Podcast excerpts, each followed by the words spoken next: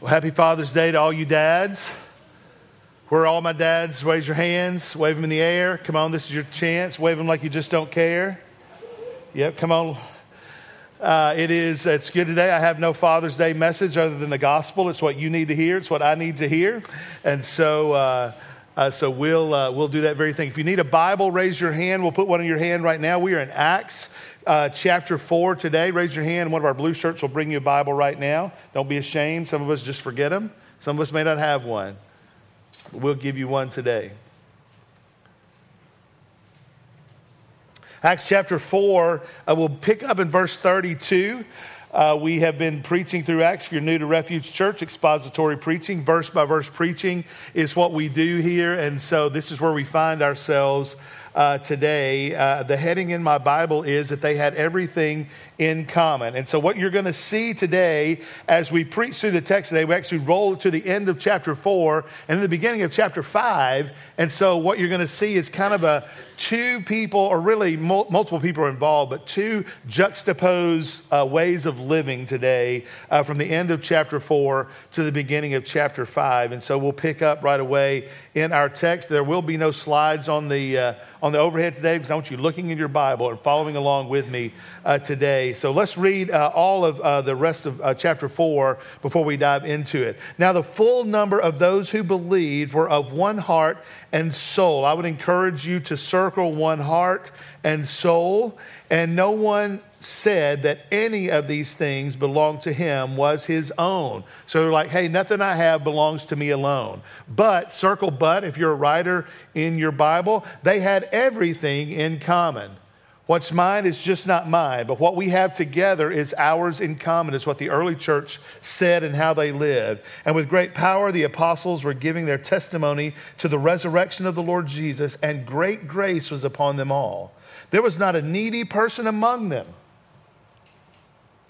There was not a needy person among them. For as many as were owners of lands or houses sold them and bought the pro- brought the proceeds of what was sold and laid it at the apostles' feet, and it was distributed each as any had need. Thus, Joseph, who was also called by the apostles uh, Barnabas, which means son of encouragement, a Levite, a native of Cyprus, sold a field that belonged to him and brought the money and laid it at the apostles' feet. So I'll stop right there and we will jump into at least this part of chapter 4 before we roll over into chapter 5. So, first, uh, first verse, uh, or uh, uh verse 32 says, Now the full number of those who believe were of one heart, one soul, and no one, say no one, no one said that any of these things that belonged to him was his own, but they had everything in common. So, this unity that we see right here in chapter four, the end of chapter four, is something that we've talked about over the last week or so about what the Holy Spirit did to the church, the early churches. He brought them together, He made them one. It was something very unique. It was something that was an evidence of the work of the Holy Spirit uh, in and through these new believers there in, uh, in Jerusalem where they were. And because of their unity, listen to this because of their unity, they regarded people more important than they did things.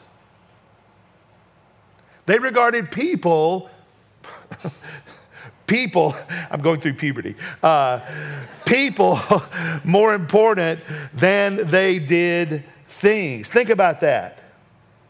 You matter more than stuff.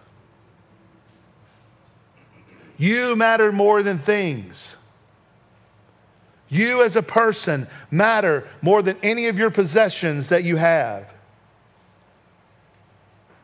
But this unity that they had, it was not conformity or uh, uniformity. It was not for everybody be alike or everybody be the same thing or everybody just look the same over and over again. Nobody's just alike. It's not some organizational unity where everybody's got to do the same thing and everybody's marching to the beat of the same drummer, thinking robotic style. That's, that's not what kind, of, what kind of unity they talked about. The worst times, I think, in church history is been when everybody was part of some big, large organization, and uh, that's not what unity is, though. They had everything in common. They had everything in common. They recognized that God owned everything and He was giving it to them to steward well for their own good and then for the good of others. It belonged to God. They recognized that the things that they had, the things that came through their hands, actually belonged to the Lord and they were stewarding it. It was theirs to steward while they were here. Because God had touched their lives so deeply, they were changed. They were like, man, we serve one king we serve one king together. And what our king says to do, what our king instructs us to do, how he instructs us to live, how the Holy Spirit helps us to live is how we want to live. And we want to live like one people. We want to be in unity together. How cool would that be? To live like that. You know, some there's some i read some commentaries on this and, and some people uh, like to say that hey this was almost like communism where, hey, every, everything just belonged to everybody, and, and, and, uh, and, and, so everybody just shared and share alike, and we all kind of evened out, even Steven for everything. That's not what this is about.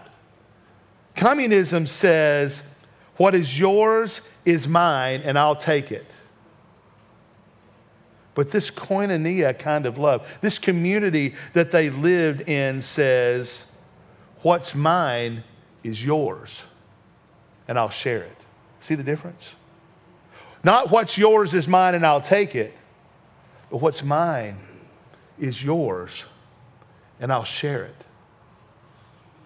If you come to, if you're part of GC, one of a gospel community groups, you've at least come through GC Genesis, or you, you're part of GC Genesis now, the beginning of gospel community groups, and you've been at my house. And I say this to you when you come to my home that, hey, what's mine is yours. And I say I get the better end of the deal because also what all of yours is mine. And so there's a lot more of you than there is of me. But that's the way I want us to live. I want us to be a people that reflects, because we see that in the early church. We see that the Holy Spirit made a difference in people's lives, they lived differently. They live differently than anybody else. And I want that to be said of us as a people of God in 2023. Now, as you're seeing that they sold everything here and they, they sold and met, met everybody's need as, as, as anyone had need, that doesn't mean they sold it all at one time or they were like, okay, big yard sale, everybody bring everything to the yard, we're selling it off right now and we're taking all the money in and then we'll do something with it. No, I believe what they're telling us is as they saw a need, they found a way to meet the need. If they said, Hey, I've got to sell something, because the scripture says they were selling their possessions and meeting needs as anyone had a need, they were like, Hey, you know what? If you have a need and I don't know, I don't have the thing to meet your need, I might sell a cow or I might sell something else that I possess, and then I'll meet the need that you have. What a countercultural way to live back then and in 2023. If you've got a need and I can't meet the need with something I have, what if I go sell something and meet your need? Many of you would think I was crazy. The person getting their need met wouldn't think I was crazy. They would see what a beautiful and gracious picture that might be. That's what the early church was doing. That's what we read about here in Acts, how the Holy Spirit made a difference in their lives. And they're probably doing it because, you know, Pentecost had just happened. We read about that back in chapter 2 that Pentecost had happened, and, or on Pentecost, the Holy Spirit had, had fallen, and, and suddenly there were people that were just amazed at what was going on. And so I'm sure there were people that even stuck around during that celebration, and they were like, and they'd become Christians. And so they might have been overwhelmed by lots of things during the time. And they might have left their hometown and, like, man, I didn't even bring enough clothes. I need a new tunic. My tunic is tarnished. And so I, I, don't have a place to wash it. And so I need a new tunic. So somebody might have said, Well, I've got a tunic. Uh, you can wear my clothes. Speaking of wearing clothes, I'm wearing Drew's pants today. Drew Benjamin's pants and new shoes. Come on. I didn't even wear my Hokas today. It's an inside joke. Just go with me. But what an incredible witness to other people during their time. That God, God was encouraging them to show generosity not only to their family, but to strangers. People that had come and people that were like, man, I've got a need. I'm, I'm stuck here. And because of the kindness in your heart, because people's hearts had been transformed by the Holy Spirit, they were living differently. They were giving of their own possessions, a tangible picture of a transformed life. When the Holy Spirit indwells somebody, it makes us, we can't help but be different. Look on at verse 33. And with great power, the apostles were giving their testimony to the resurrection of the Lord Jesus. With great power, it says. Know, this is both the result and kind of the root, the beginning of what was going on in these guys' lives. This, this shows that, that the apostles, the people that were newly born, these people that were born again, one, they, they kept Jesus first, their families were second, and the material things, the things that they had, were way distant third. But I'm telling you, when we reorient our lives, which is language we use here at Refuge, that we say whenever Jesus uh, saves us and He makes a difference and the Holy Spirit indwells us, we can't help but be different. And we talk about reorienting our lives around gospel intentionality. About maybe, maybe all of our priorities have been out of whack and now we've got to, we're, trying to go, okay, who's first? What, what do I do first? What gets top billing? The fact is that it has to be Jesus, okay? It has to be the fact that he is our king. It has to be the fact that he is the one that we that rules and reigns and he is the one that we worship. Jesus has to take that first that top billing in our lives. People become secondary to that to go, how do I love and care for you? How do you love and care for one another? It happens uh, widespread, like in a community. It should happen in our homes that we see love and care happen for one another. Doesn't mean that things don't get sideways sometimes, but the reality is, if Jesus is part of our lives, if the Holy Spirit indwells us, our calling is to set Jesus first. Nothing gets out of whack. We, we don't get to put our other priorities and our desires and things above Him. Our people become second, and then the things we own become a great distant third. They said he was giving testimony to the resurrection of the Lord Jesus. I mean, that was the thing for the early Christians. I mean, you got to let's think about putting ourselves. We talk about it regularly. If you're in church regularly, maybe you've been in church your entire life, you've heard about the death and the resurrection of Jesus, and we almost talk about it in passing because it's just become second nature to us. We say it over and over again. So the death and the resurrection of Jesus is just something that rolls off of our tongues really easy. But think about what the people were in the early church and how much in awe they were in the early church. This was the message of the first Christians. The resurrection of Jesus was the message. I mean, the truth is, and we say it here all the time, without the resurrection of Jesus, we're wasting our time, right? Would you agree with that? I mean, without the resurrection of Jesus, we're just going through religious things. And so we don't believe that this is just some religiosity. We believe the resurrection of Jesus actually makes a difference. It should have made a difference. Well, it definitely made a difference in the early church's lives, and it should make a difference in our own lives. You know, I see that happen. I see that regularly in many of you here in our church family. I, I, I, saw it. I told these guys a couple weeks ago, you know, we, we had just this outpouring of the Holy Spirit last summer on our student trip. And, um, and we saw a lot of our students come to know the Lord. And, and so you never know in times like those, right? You never know if this is some emotional decision when everybody gets caught up in what's going on, or you never know if it's something genuine. And I love the fact that the vast majority, the overwhelming majority of our students that moved from death to life, that we saw become Christians, that we, that we got videos of from, uh, from Paul and Larissa in the middle of the night. Uh, they called all the elders and FaceTimed us in, and we got to watch baptisms with them while they were on the student trip. The overwhelming majority of them, you can clearly see that their lives are changed. I told, uh, I told that to Wyatt Guest and Miles St. Clair uh, a couple of weeks ago. And it was funny because I shared that with the elders, and, and Paul Dacus told me the same thing. He said that that night, that same night at students, that he shared the same thing with them. And he and the listen to this. This is so awesome. And one of the one of those guys, I think it was uh, who was it? Miles. Yet Miles was struggling uh, during that time, and Miles was like, man, I, he had prayed literally that day God, will you just, I'm struggling with some assurances and things. Will you just give me something to, to reassure me that, that, what, that I'm on the right path, that I'm doing the right thing? And then I was prompted by the Holy Spirit just to say that to them that day. Paul Dacus was prompted by the Holy Spirit just to say something to them that night. And so what we saw, what we saw was a real evidence of a changed life. And what the Holy Spirit did in our own lives was say, encourage these guys, which was exactly the same thing that he was praying for. How cool is that? I mean, that's just like cool. Cooler than my shoes. Uh, I mean, it's, I, I love that, uh, that the Holy Spirit is alive and active. This is not some dead faith that you and I are part of.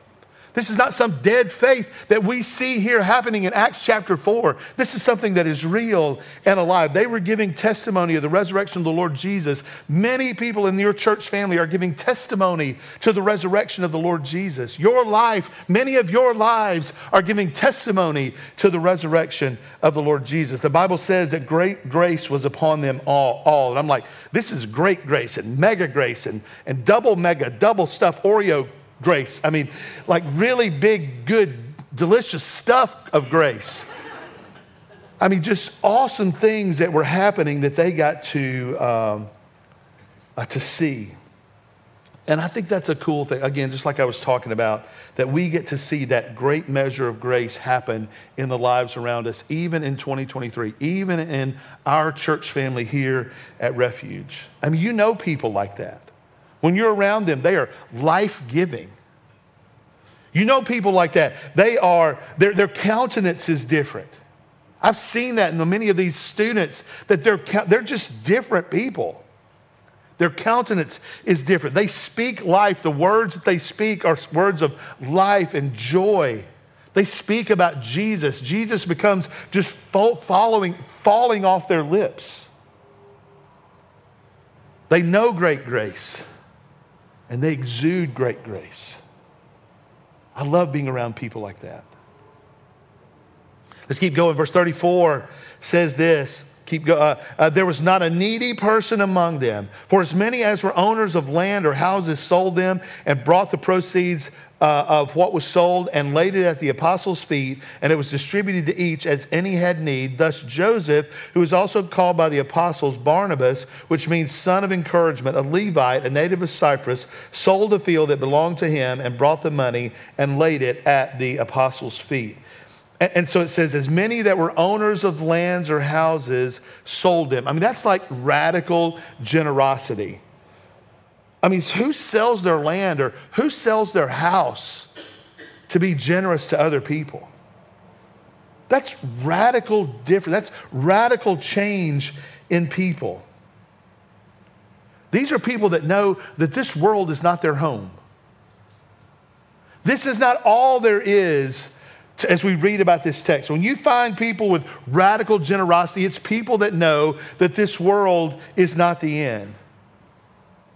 That this is just really all temporary. The land that someone may own can be gone tomorrow. Your home can be gone tomorrow. These things are simply that, just temporary. Someone else will live on your farm one day. Someone else will sleep in your bedroom one day. Somebody else's kids will mark on the walls in your house one day.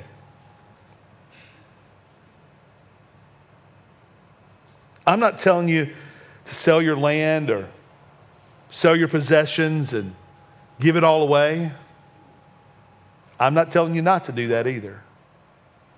I'm telling you that radical generosity is a sign of the people of God holding on loosely to the things that we have is a sign of the people of God, the indwelling of the Holy Spirit. The Holy Spirit will show you how to be generous. The Holy Spirit will show you how to be generous with the things that He has actually blessed your life with.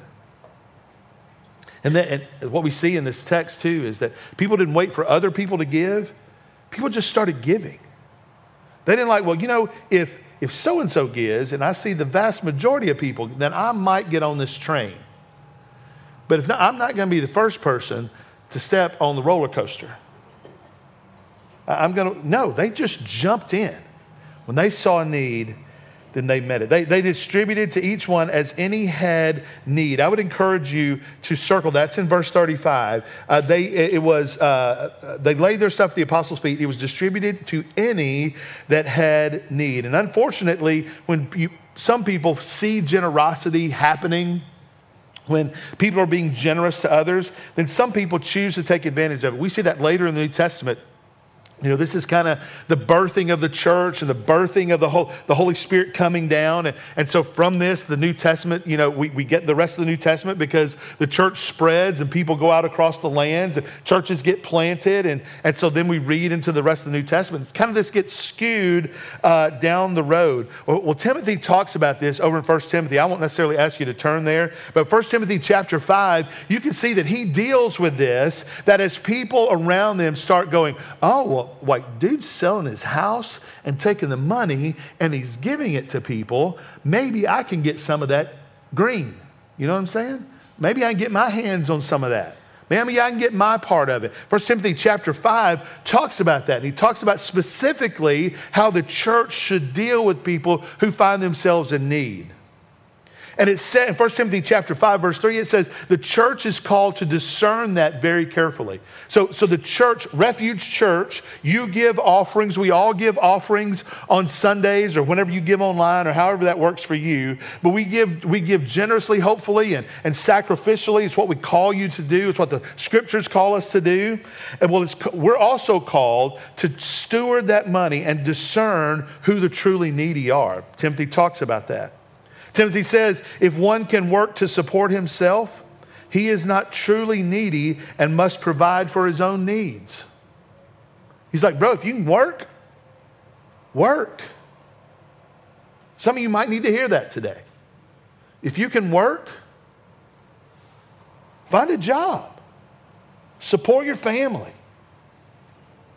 Timothy also goes on to say, he says, if family can support a needy person, the church should not be the ones called to support them. Like if you've got family, you've got a brother or sister, an aunt, an uncle, mom, dad, ch- children that can help support whatever the things are going on in your life, he says the church is not called to do that. Your family's called to help support what it is that you're doing. He says, Timothy says, it's right for the church to, st- to even take a look at your life and go, man, are you walking in step with the Lord? If you're out of step with the Lord, then man, we're not going to support those lives that you're out of step with the Lord. He says, examine yourself. The church should examine your own life before the church starts giving funds away that the people in the church have given for the spread of the gospel. And then he says in uh, 1 Timothy chapter 6 that this giving should be to something to supply just the basic needs that people have to live. And so, so uh, Timothy makes a good point in saying we're stewarding the, the giving that people give but we're doing it for those who are most in need. And, and Timothy goes on to say, he says, I, I, set these things out to you so that we can actually support those who are truly in need. He really talks about widows in this place, where widows that had no family, that really didn't have a way to earn money for themselves at the time. He said, and in our language today, we might say, those who are truly destitute. Those who desperately need it are the people that the church is called to support in those times of need. It may be some of you. You may come up, find yourself in some hard times. Timothy would say, follow these steps. If you still find yourself in that place, by all means, come to the church. Refuge Church is a generous people. We give lots of money away. We want to follow what the scripture teaches us to do. Uh, look what he says there in verse 36 and 37. He said one of the man named was a notable ex- example of giving. He was so generous that they called him Barnabas, which means son of encouragement. And so maybe you like, preacher, I'd like to be generous. I, would really like to be generous, like, like we read about here in the New Testament. But man, I, I still don't have a lot of money to give, preacher. I, I, I don't have any land to sell. And I don't have any, I can't sell my house because it's just where I live. And I, I don't have the ability to do that right now. What do I do? Well, maybe you've got words of encouragement for somebody. Maybe you've got a smile for someone. Maybe you've got an opportunity to pray over someone. Maybe your generosity becomes not in money, but just in you towards someone else. Be generous in every way possible. Why, preacher? Why should I be generous? For the same reason that they were generous. Because the Spirit of God that lived inside of them is the Spirit of God that caused them to be generous. It's part of the characteristic of having the Spirit of God live in us, is to be generous people. Generous people that are willing to give things away. And man, this guy was, I mean, he was feeding from the fire hose. I mean, he was, he was taking everything in that he possibly could, everything that he could ingest. He was going, I, I want more of this. And the Holy Spirit had filled him up, and he was like, I, I want more, and, and I want to, to give it all away if I possibly can. I mean, this cat ate and left no crumbs. He wanted it all. He leave anything to spare. And that's the picture that was painted for us at the end of Acts chapter 4 radical generosity. Then we get to chapter 5. Takes a turn. Let's see what this says. Differing way for people to choose to live. But, first word of chapter 5 is but. Circle that, highlight it, write it big in your Bible. So, this is saying you just heard this story. Now I'm about to tell you about the other side. But a man named Ananias, with his wife Sapphira, sold a piece of property, and with the wife's knowledge, he kept back for himself some of the proceeds and brought only a part of it and laid it at the apostles' feet. So I'm going to kind of do this verse by verse, and we'll get through this text. Uh, so after Ananias and Sapphira saw this great generosity that was happening with Barnabas and how he was respected a lot, and, and people just looked to him, they're like, oh my goodness, the generosity of this cat. I want to be like him. I want people to think of him, think of me like they think of him. They saw that generosity. I want to do the same, th- same things. Ananias and Sapphira decided they want to see, receive that same kind of respect. But it says they kept back part of the proceeds. They sold what they, some possessions that they had, but they only gave a portion, yet they were implying that they sacrificially gave to the church. Hmm. There's a Greek word for kept back,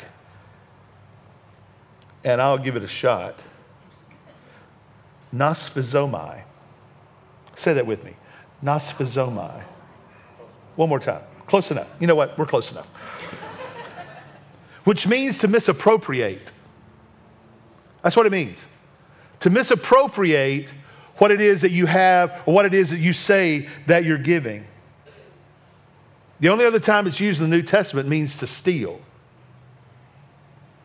And so this act of deceit really is what's happening here is kind of an interruption of this life change that was going on in the beginning of Acts.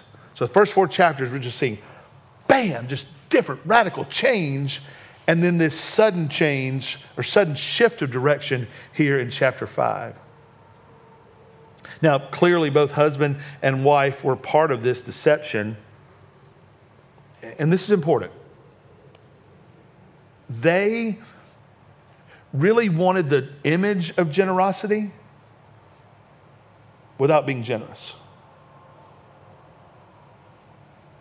They wanted the image of generosity without being generous. This happens with giving. This happens many times, unfortunately, with people that call themselves followers of Jesus. Many people who part of the church or, or even come to this church gathering put on a mask and, and pretend to be something that they're not. Pretend to be generous maybe when they're not.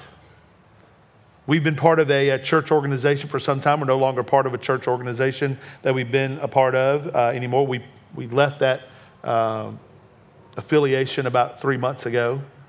And what, what I learned as part of leaving that organization was that some of the people that were in the highest ranks of that organization never gave a red cent to that organization. People that were on the board of directors never gave a red cent to that organization. Even though they were in the highest places, it, it kind of lines up with what we're seeing today. They gave the image of one thing, yet actually did another. They wore a mask. Are you wearing a mask today? Not literally. That would be funny. Uh, if we all had masks on, like literal masks. But are you wearing a mask today? Are you wanting to portray the image of something that you're actually not? It's time to put down the mask. It's time to admit your need for transformation. You don't have to wear a mask here. You, you don't have to keep portraying yourself as something that you're not. We, we don't ask you to do that. We don't ask you to pretend to be something that you think that we want you to be. We don't set those expectations on you. We're here to preach the gospel. We're here to encourage one another. We're here to, fi- to come alongside you when you find yourself in the ditch somewhere and to go, hey, brother, let me help you out of that ditch. Hey, sister, let's take that mask off. You don't have to wear that anymore here. Hypocrisy is one of those things that we see all through the scriptures. It's like, bro, why are you living? Why are you doing this? Why are you living this way? You don't have to do that here. They didn't have to do that, but that's the way they chose. And theirs was around money. And when it comes to money, many people do strange things with money. Uh, this one commentator said, once the love of money takes possession of a person, there is no evil that he cannot or will not do.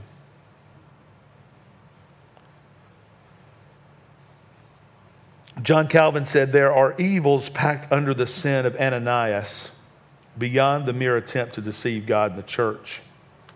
First thing he says is that there was this disrespect of God. They were bringing something to, to, to offer to God that just wasn't even true.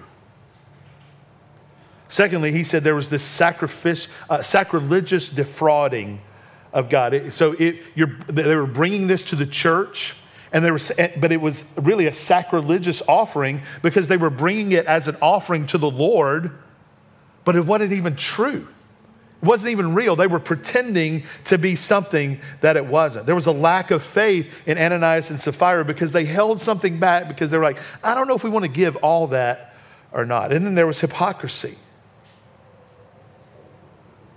Hypocrisy, tr- trying to make people think them different than they actually were. You know, we receive an offering every week at Refuge and, and, uh, and uh, other many opportunities for people to give from time to time. And uh, many of you are generous with your giving. Um, some of you are extremely generous with your giving, regularly, sacrificial, just like we ask you to be. Yet some of you are like this organization that we were a part of, and you give nothing. You give nothing. You call yourself part of this church family. You, you call yourself part of, part of the family of God, and we want to get, live like a good, healthy family, and you love being a part of the good, healthy family, yet you contribute nothing to the family. I would say in most of our homes, we all have chores for people in our family. Like my, my kids have very few chores, but they've got some. Uh, and sometimes we have to remind them but we all contribute to what's going on in our family. Same thing in our church family. We're all called to contribute to what's going on in our church family. We say this literally every week whenever we take an offering. That we ask you to give regularly, generously, and sacrificially to the work of the Lord. And many of you do. My goodness, the vast majority of you are very generous people in this church family. Some of you are not. I would encourage those of you who are not to just spend some time in prayer. This is not meant to shame you. I'm not calling your name out. That's between you and the Lord. But I would say spend some time with the Lord, praying, asking, asking the Holy Spirit to examine you and reveal the condition of your heart around giving. I know some of you may have some church hurt some places that you've been in the past where church has misappropriated money and people have stolen money. And there's been documentaries that we watch on TV about how people don't handle money really well. But I can promise you this we steward your money closely. and tightly. We're generous with other people as we give it away. But we, we, we steward it really, really well. I would encourage you to be part of that. Let's keep going. Uh, verses uh, uh, 3 through 5 is where Peter confronts uh, Ananias. He said, Ananias, why has Satan filled your heart to lie to the Holy Spirit and keep back for yourself part of the proceeds of the land? While it remains unsold, did, not, did it not remain in your own? And after it was sold, was it not in your disposal? Why is it that you have contrived this deed in your heart? You have not lied to man, but to God. And so apparently the Holy Spirit gave Peter some type of insight into this. And because it wasn't like, you know, he knew exactly how much the land cost or anything. It was like the Holy Spirit gave him some type of word of knowledge, uh, which is talked about in 1 Corinthians. That's not some kind of a weird thing, but a word of knowledge is actually talked about. Paul writes it to the church at Corinth and says, sometimes we get that from the Lord. The Lord gives us insight into things. And I'm sure whenever Peter said this to Ananias, I mean, he had to be crushed like if like like I'm a I'm, I'm a blusher. Like if you say something to me, it embarrasses me. Like my face rushes red, you know. And some of you do that. Some people get splotchy sometimes, you know, whenever we uh, get embarrassed or whatever. But whatever the thing is that I mean, but it just rushed over him, and he was kind of overtaken uh, by this thing. I mean, I'm sure he expected to be praised for whatever gift that he was getting, just like the, the scriptures talk about the, uh, Barnabas and, and the people uh, before him, but he was rebuked instead. I mean, Peter saw that Satan was actually at work. He, he was led by the Holy Spirit to know that, the, that Satan was actually at work in Ananias' heart, and he wanted to rebuke it right away. He was lusting after public praise for his generosity. And because his sin was public, he needed to be rebuked publicly. That's biblical principles to go, man, if there's something that is done kind of uh, out of the spotlight, then you know what? That needs to be taken care of out of the spotlight. Private sins need to be dealt with privately, but public sins need to be dealt with publicly. We see that as a biblical principle all through the New Testament. And his was dealt with publicly. He said, Why has your why has Satan filled your heart to lie to the Holy Spirit? I mean, he didn't, he didn't accuse him of lying to the church. He said, You've lied to the Holy Spirit.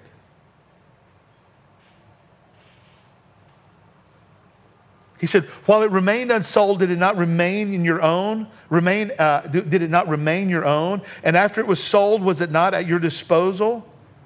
I mean, Peter literally said, Man, this is yours. You didn't have to give it away. You didn't have to come and say, I've sold my land, and so here's the money from the sale of my land. He's like, You didn't have to say that. You could have said, Hey, man, I sold my land, and here's part of what I had. Peter was saying, That would have been fine. It would have been fine to just say that. But you presented yourself as something different. You were deceptively implying that you gave it all. Hypocrisy. Presenting, presenting yourself one way and living another. No doubt somebody here lives that way.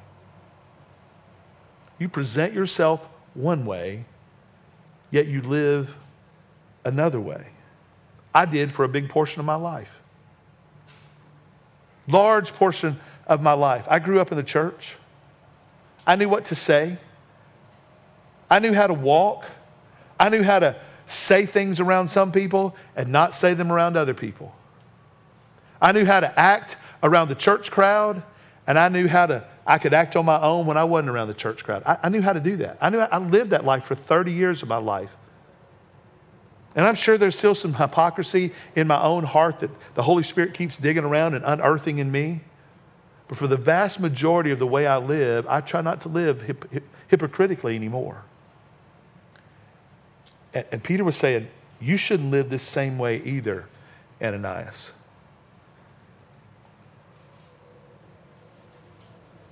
Sin, uh, pr- his sin was really pride. I, I want people to think good of me.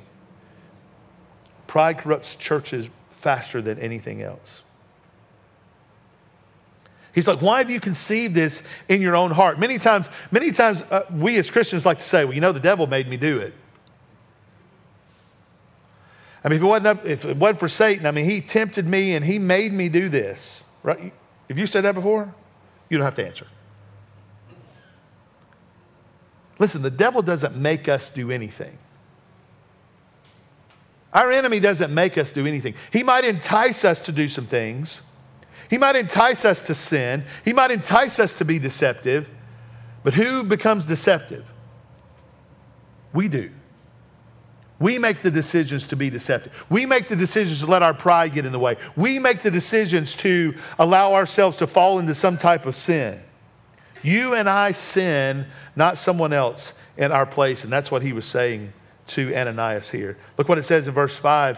When Ananias heard these words, he fell down and breathed his last, and great fear came upon him. All who heard it, the young men rose and wrapped him up and carried him out and buried him. Boom. Wrap him up, he gone.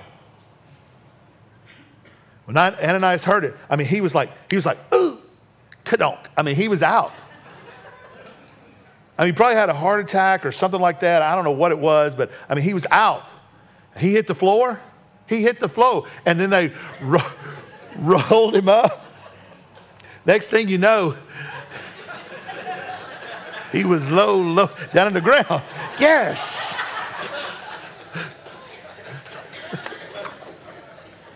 Welcome to my head. And so Peter didn't know he was going to die. He just died. And so he was like, boys, here we go. Wrap him up. Get him out. So God exacted some righteous judgment. Here's why, here's why I think that that happened. It's kind of weird. Golly, I'm, I'm sorry I'm going long. Just is what it is. Um, here's why I think that happened. Uh, man, the church was bursting on the scene. Holy Spirit was at work, doing good stuff. And then this happens. And because the Holy Spirit was so emanating the church at that time and sin crept its way in, I think it was like, no, no, no, we're, we're not having that here. We're not doing that here. And I think, you know, God doesn't kill us today whenever we sin. Thank God he doesn't do that. But he did then because I think the church was bursting on the scene and he really didn't want anything to, to really uh, corrupt what was happening at the time. Scripture says, so then fear came upon all those who heard these things. And then you get to verse 7. After an interval of about three hours, his wife came in, not knowing yet what had happened. She's like, oh, hello. Remember that thing that we just gave, you know?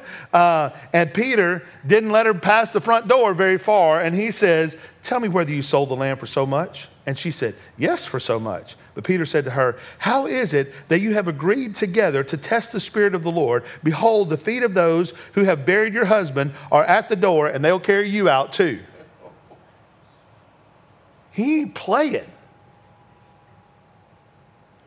Sapphira was a knowing and willing participant in what was going on. The blatant cover up that they had had happened, she was right in the middle of it. And God judged her like he judged Ananias. He, uh, uh, Peter said, You have agreed together. now, we don't know if Ananias and Sapphira had a good marriage or a bad marriage, if they agreed much, if they agreed often, if they fought often, but we do know that they agreed to do this together. And they tried to deceive the church, the early church, at the time. Then it goes on to verse 10. Look what it says 10 and 11. Immediately she fell down at, her, at his feet and breathed her last. When the young men came in, they found her dead. They carried her out, buried her beside her husband. Great fear became upon those in the church and upon all those who heard these things. Same thing happened to her. She fell down, wrapped her up, carried her out. Low, low, low, low. She went into the grave. She was buried the same way. Great fear came upon the church. The name Sapphira means beautiful in Aramaic. The name Ananias means God is gracious in Hebrew. And it seems like their names were somewhat contradictory to the, at least the end of their lives. And I think God was still gracious to them even toward the end of their lives. Now, if Ananias and Sapphira were truly uh, Christians, if they were truly followers of Jesus, if, if, if they truly were, because we don't know, only God knows those kind of things. Uh, we know that to be absent from the body is to be present with the Lord. If they were Christians, they didn't lose their salvation over this, okay? If they were Christians, they didn't out sin the grace of God in this particular instance. We just don't know that. Scripture is not clear about whether or not they were actually Christians or if they were just wanting to be part of this new, uh, this new squad. But if they were Christians, they didn't lose their salvation. They would just be absent from the body and they would have been present with the Lord. And so we have to believe that. If we believe it for ourselves today, we have to believe the same thing for Ananias and Sapphira today. It's just a tragic story of deception in the church by some people who were living hypocritically. So, what do we do with this? Two sets of scriptures that are really juxtaposed against each other. Generous and openly uh, giving early in the, early, in the early church, and, and Barnabas, how that happened at the end of chapter 4, is set in opposition to Ananias and Sapphira. So the, the question for each of us today is where do you see yourself? Where do you see yourself landing? Do you, do you land in the end of chapter 4? Or do you land in the beginning of chapter 5? Are you someone who is born again, filled with the Spirit of God? willing to surrender your life to the call of God, or in essence, living in hypocrisy. A hypocritical life when it comes to the things of God. I get it. I told you, I lived that life. It's miserable. If you're living that life today, I know you're miserable. I've been there. I get it. You don't have to keep living that way. There's a better way. And it's where we find in the end of chapter 4. Surrendering our lives to the, to the Lord Jesus, surrendering our lives to the control of the Holy Spirit, surrendering our lives into whatever He calls us to, we're willing to say yes to. We're willing to be honest, even in the dark spots of our hearts, to be honest, to be open, to be willing to be examined. Those of you are, who are living hypocritically in your salvation, you're deceiving yourself.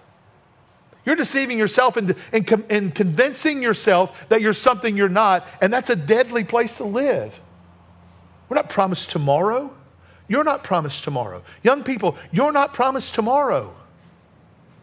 Older people like me, I'm not promised tomorrow living hypocritically has no value to you except in the small, tiny, porquito moment. And even then, it's truly of no value. Hypocrisy and living this spirit filled life is really deceiving to others, just like Ananias and Sapphira were. They were deceiving to the people around them. They wanted people to think they were something that they were not. Life of hypocrisy is a life of misery. Joy belonged to Barnabas in his giving. Misery came to Ananias and Sapphira. Death came to Ananias and Sapphira. Be the follower of Jesus that eats and leaves no crumbs, that takes it all in. There's nothing left on the table. Take it all in. St. Pruitt says this a Christianity that gets you into heaven while allowing you to continue living however you want to here on earth is a Christianity foreign to the New Testament. I'll read that again. A Christianity that gets you into heaven while allowing you to continue living however you want to here on earth is a Christianity foreign to the New Testament. The real gospel changes who we are, then it also changes what you do. It changes your identity and it changes your activity. You may fool someone for a season, but Jesus sees you. And Jesus knows you. Jesus would tenderly call you to himself today. His arms are open wide. We sing this. Forgiveness is bought by the precious blood of Jesus Christ. That's the gospel message. Forgiveness, hope, salvation is bought by the precious blood of Jesus. Repenting, turning from your sin, putting your trust in the finished work of Jesus. That's what transformed the early church. And it's what will transform you today. I pray that you will come to Jesus. Let me pray for us. God, we love you and we need you.